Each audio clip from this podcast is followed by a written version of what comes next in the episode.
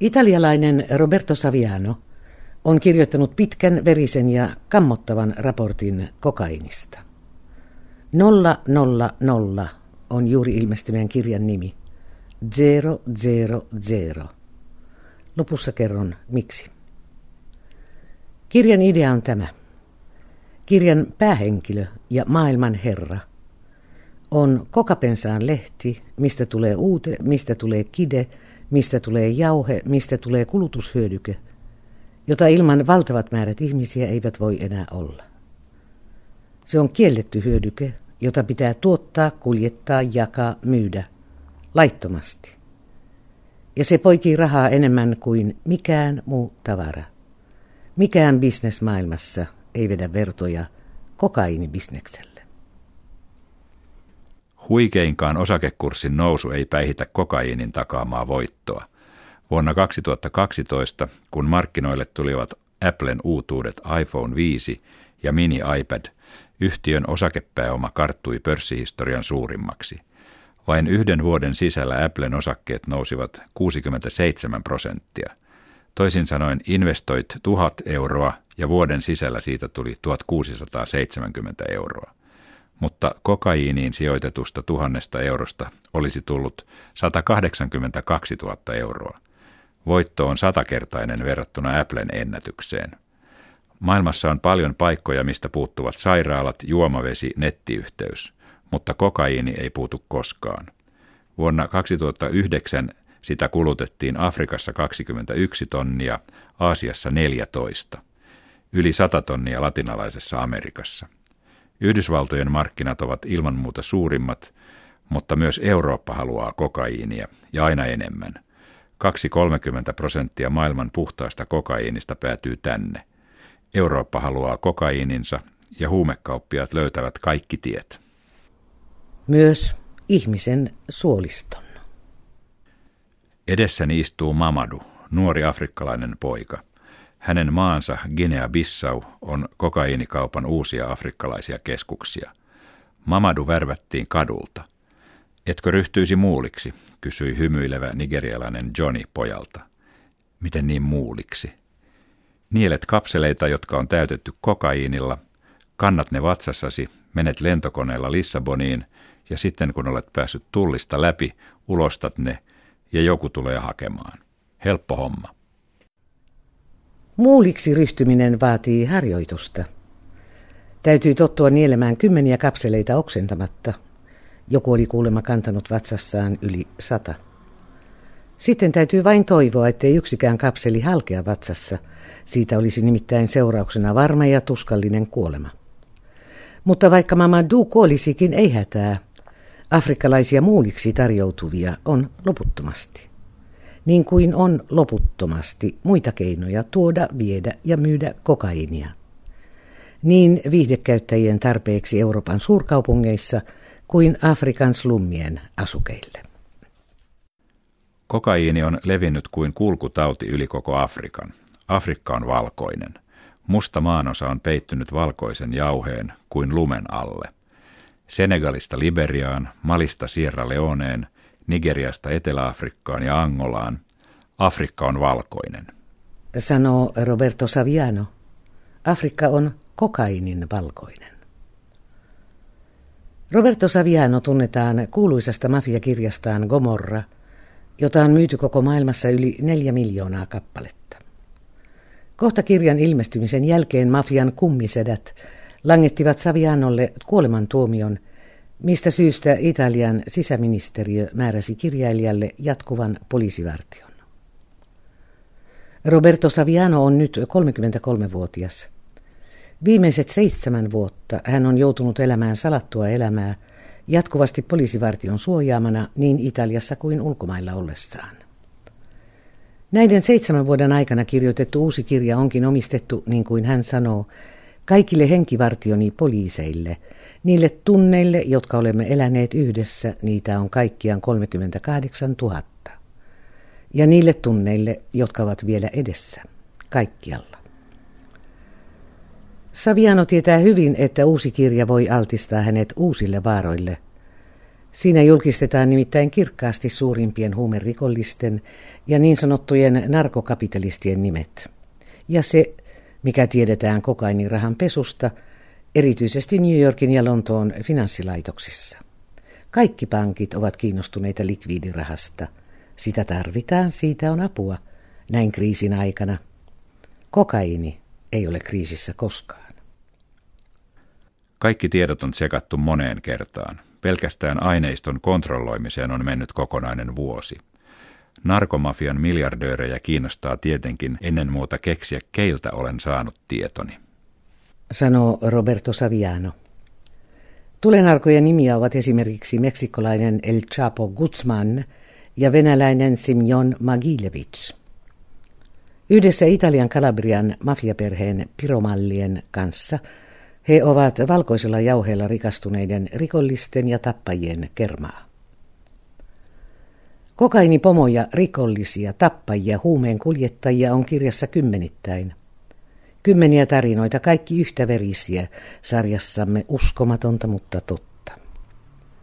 On myös niitä, jotka taistelevat kokainikauppaa vastaan, niin kuin Kiki Kamareena, Yhdysvaltojen DEAn agentti – joka oli soluttautunut meksikkolaiseen kokainikartelliin, mutta paljastui. Kiki kuoli yhdeksän tuntia kestäneen kidutuksen jälkeen. Se tiedetään, koska narkot olivat nauhoittaneet kidutusistunnon ja toimittaneet nauhan poliisille kuultavaksi. Se oli ollut sietämätöntä kuunneltavaa. Kokainin tarina alkaa sieltä, missä sitä eniten tuotetaan, Kolumbiasta. 80-luvun alussa Medellinin huumekartellin päällikkö Pablo Escobar ansaitsi jo puoli miljoonaa dollaria päivässä. Kymmenen kirjanpitäjää hoiti hänen tilejään. Pelkästään dollaripinojen niputtamiseen tarvittavat kuminaavat tulivat maksamaan 2500 dollaria kuussa. Vaihtoehtona vankilalle kokaiiniherra Pablo Escobar tarjoutui maksamaan maansa koko julkisen velan. Se oli kokaiinikapitalismin varhaisvaihetta. Vieläkin, vaikka Medellinin ja Pablo Escobarin huumekartelli on osittain pirstottu, Kolumbia tuottaa 60 prosenttia koko maailman kokainista. Kerätessään materiaalia kirjaansa 000, Roberto Saviano on päässyt tutustumaan moniin poikkeuksellisiin lähteisiin, kuulustelupöytäkirjoihin, puhelinkuuntelujen perusteella tehtyihin raportteihin. Hänellä on ollut mahdollisuus tavata ja haastatella kansainvälisten huumepoliisien edustajia ja agentteja. Onpa hän puolen vuoden ajan elänyt jopa keksityn identiteetin varjossa. Tästä johtuu myös kirjan rakenne. Se on journalistinen raportti, mutta heijastelee myös tekijänsä elämää. Se on täynnä asiatietoa, mutta myös romaani. Ja on sekä totta että romaanin omaista se, että kokainin kuljetusvälineenä latinalaisesta Amerikasta Yhdysvaltoihin on alettu käyttää sukellusveneitä. Paitsi että ovat tehokkaita kuljetusvälineitä, ne antavat vahvan kuvan huumemafian taloudellisesta, sotilaallisesta, jopa geopoliittisesta voimasta. Tyynenmeren vesillä Kolumbiasta Meksikoon, mutta myös Karibian merellä aina Floridaan saakka liikkuu uskomaton määrä sukellusveneitä lastinaan tonnikaupalla kokaiinia. Pelkästään vuosien 2005 ja 2007 aikana niitä on saatu kiinni 18, havaittu 30 ja arvioidaan, että latinalaisen Amerikan huumekauppiaiden laivastossa palvelee noin satakunta sukellusvenettä. Suurimpiin niistä voidaan lastata 10 tonnia kokaiinia. Usein sukellusveneet kyhätään viidakossa lasikuidusta. Usein ne jätetään yhden käyttökerran jälkeen heitteille – ties kuinka monta niistä on uponnut. Mutta se sukellusvene, jonka Meksikon laivasto takavarikoi kesällä 2008, oli kahden miljoonan dollarin arvoinen. Uudesta maailmasta kokainin kulku johtaa vanhaan maailmaan, Eurooppaan, missä kokainin käyttö jatkuvasti lisääntyy. Vanhassa maailmassa asuvat Italian kalabrialaiset. He ovat meksikkolaisten, venäläisten ja nyttömin nigerialaisten ohella – kansainvälisen kokainikaupan kuninkaita. Sanotaan, ja se on totta, että koka on kasvi, joka kasvaa Etelä-Amerikassa, mutta sen juuret ovat Kalabriassa. Kalabrian mafia eli Drangheta on rikosliigoista antiikkisin. Sillä on pitkä traditio, sillä on tiukat säännöt ja lait, pitkän ajan kuluessa tehokkaiksi todetut. Näin kuvasi järjestönsä filosofiaa kalabrialainen kummisetä New Yorkissa omiensa joukossa puheessa, joka äänitettiin. Joku laskee rahoja, joku toinen punnitsee rahaa. Ja se, joka punnitsee, on oikea rikas. Kaikki haluavat yhtä ja samaa, valtaa, vittua ja rahaa. Kaikki nekin, jotka ovat olevinaan köyhien puolella. Don't think a friend will be forever a friend. Minut tappaa joku, jonka kanssa olen jakanut kaiken. En tiedä kuka, muuten olisin jo itse tappanut hänet.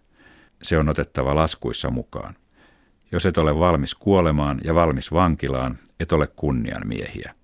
Meillä on säännöt, jotka määräävät, miten peliä pelataan, miten valtaa, rahaa ja alaisia johdetaan, miten peli voitetaan. Kokaiini. All you can see, you can have it.